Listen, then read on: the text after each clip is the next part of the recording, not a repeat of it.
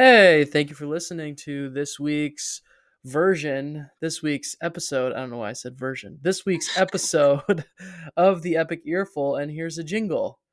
Epic.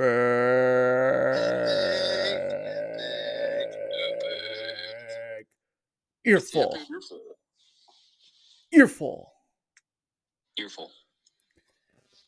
Yep, that's your jingle. So you can privately record that and listen to it every night before you go to bed, or you could set it as your ringtone.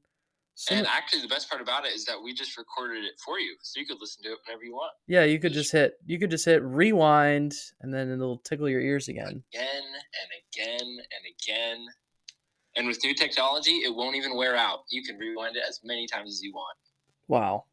Nowhere Yeah. else. That's pretty good. That's a what a Nowhere blessing. else. It is. The kids don't understand it, Scott. Back in the day, you had to rewind the VHS tapes. Mm. It was a nightmare. It was kind of But the kids- satisfying though to see it all roll up. Yeah, I never actually did it. I was about four when we moved away from VHS tapes, but I remember having VeggieTales VHS tapes. Thanks for rubbing it in. That they were rewound at some point. Yeah. You got to rewind Yeah, was, in a in a a separate kid. machine. yeah. Anyway, anyway, just two old timers jabbering. Let's get to the let's get to the good stuff. here, just a couple of old guys being old. Yeah. Um, I'm Scooter. Who's who's on the other line? Uh, my name is Will. Will Nice. Carlson. Um, Nice. I grew up in Huntington Beach, California. Epic alum, break alum. Uh, but then I now go to college in the great state of Indiana. Mm-hmm. Where he's changing lives, changing the world, Yeah, one podcast at a time. one podcast at a time. It's pretty magical. This is all for you, my little earlobes. That's right. So, um, this week's episode, we are talking about the resurrection. Yeah. And it's not even Easter. So that's pretty cool. Um, Scott, do you remember when you said when you told me what we were talking about today? Do you remember what I said? Oh, you were like, oh, that's like the best part. Exactly. This is this is the best part, pretty much. It's this and it's the season we're currently in, Christmas. Those are my two favorite parts. Yeah, those are good parts for sure. Good, good parts. Some Um, of the best. Yeah, so we're looking at the resurrection from John's gospel, and Will's going to go ahead and read it for us. I'm reading John chapter 20, verses 1 through 10. Uh, and this is the English Standard Version if you're following along in your Bibles. I'm sure most of you are. Um, early on the first day of the week, while it was still dark, Mary Magdalene went to the tomb and saw that the stone had been removed from the entrance. So she came running to Simon Peter and the other disciple, the one Jesus loved, and said, They have taken the Lord out of the tomb, and we don't know where they've put him. So Peter and the other disciple started for the tomb. Both were running, but the other disciple outran Peter and reached the tomb first. He bent over and looked in at the strips of linen lying there, but did not go in. Then Simon Peter came along behind him and went straight into the tomb. He saw the strips of linen lying there, as well as the cloth that had been wrapped around Jesus' head. The cloth was still lying in its place, separate from the linen. Finally, the other disciple, who had reached the tomb first, also went inside. He saw and believed. They did not understand from Scripture that Jesus had to rise from the dead. Then the disciples went back to where they were staying. Nice. Yeah, so epic story. It's it still starts kind of scary and sad if you think about how they just saw their favorite person ever die. They thought he was God. They thought he was the Messiah. And then he died. And so that would have been really disorienting, I'm sure. And so Mary Magdalene shows up to the tomb and there's this big old giant stone that you couldn't just roll away like you needed 40 50 a thousand men probably i don't know how many people how many people you think will roll that big Uh, stone like six, at least. six or Or seven actually, I don't know, maybe maybe less than that. But it it was a big stone for sure. it was a big honking stone and the other gospels tell us that there were some guards posted out in front of it too so but mary shows up and there ain't anybody around she takes a peep in and sees that Jesus's body is gone which is like salt in the wound right like you your favorite person ever dies and you watch them die which would have been very traumatic, I'm sure. And then all of a sudden you think somebody stole Jesus's body, which would be really sad. I'd be pissed. hmm So then Mary runs and she grabs Peter and John. John d- likes to call himself the other disciple in this gospel, but we're pretty sure that's him. and here's where things get interesting. Right, Will? Yep. So Peter and John run to the tomb, and in classic Peter fashion, this this is totally on character for Peter. He just dives right in. He just gets in there. Um, John's kind of like a little hesitant, and here's the details that are really interesting and cool. Um, the NLT says, uh, "This is verse seven. While the cloth that had covered Jesus' head was folded up and lying apart." from the other wrappings okay so if you if you think about it logically the disciples show up at the tomb and their first thought is, whoa, someone stole the body. But then it's like, wait a second, all of the mummy wrappings are still here. So that's like pretty gnarly. Like a guy is dead for three days and you're just going to unwrap them and then take them Like that doesn't make any sense. And it probably would have been really difficult and ewy Um, and then the third thing they notice is that the face covering is which was a different wrapping is separate from the rest of the wrappings. So this is their their logical process of elimination where all of a sudden they realize because when if the face wrapping is separate, it's almost like Jesus sat up, unwrapped his face, and then unwrapped himself and got up. Right? So that it finally clicks. It says um, in verse 9, for until then they still hadn't understood the scriptures that Jesus said that's the scriptures that said Jesus must rise from the dead. Um, so it's pretty cool. Pretty cool story. I would concur. My favorite detail, I think, maybe not favorite. There's there's bigger, more important details in the story, but it just makes me laugh every time I read it. Is that this is the Gospel of John, and John uh, is the disciple Jesus loved, Yeah. and he mentions twice that he is a faster runner. than Peter. Just drives that point home yeah. that he beat him to the tomb, and then brings it back up. Um, uh, brings it back up again a little a little further on, uh, which you know just bragging rights. He's just letting them know, yeah, I'm the fastest boy in school of That's all right. the disciples. I think I read some going. I think I read somewhere, don't don't quote me on this, but that John might have been significantly younger than Peter. So that might have been why he was just a younger boy, fresher legs. It would have been like me and Will in a foot race. It, it would have been he would have smoked me. Who knows? Uh, yeah, I am wicked agile. Don't test me.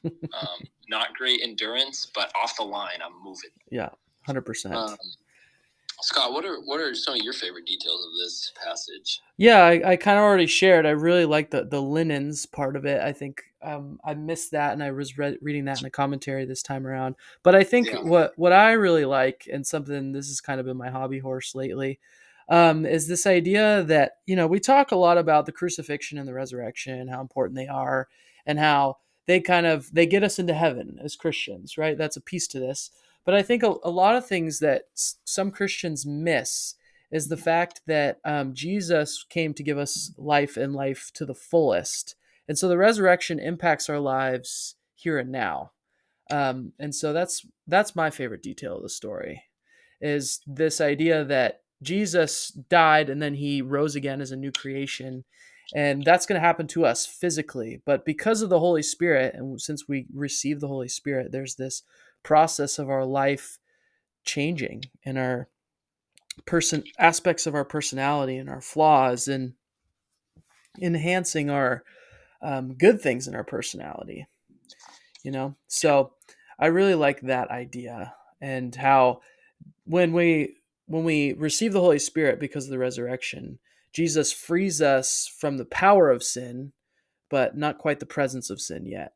So we have we have the opportunity now to say no to sin for the first time in our lives because of the power of the holy spirit and be free from it. And among other things like the fruit of the spirit in galatians and romans 6 talks about since we've been united with christ in his death we're raised to life as he was um, that like our old selves were crucified with Jesus on the cross. We're no longer slaves to sin. Um, that sort of juicy, good stuff. Anything to add there, Will? What I miss?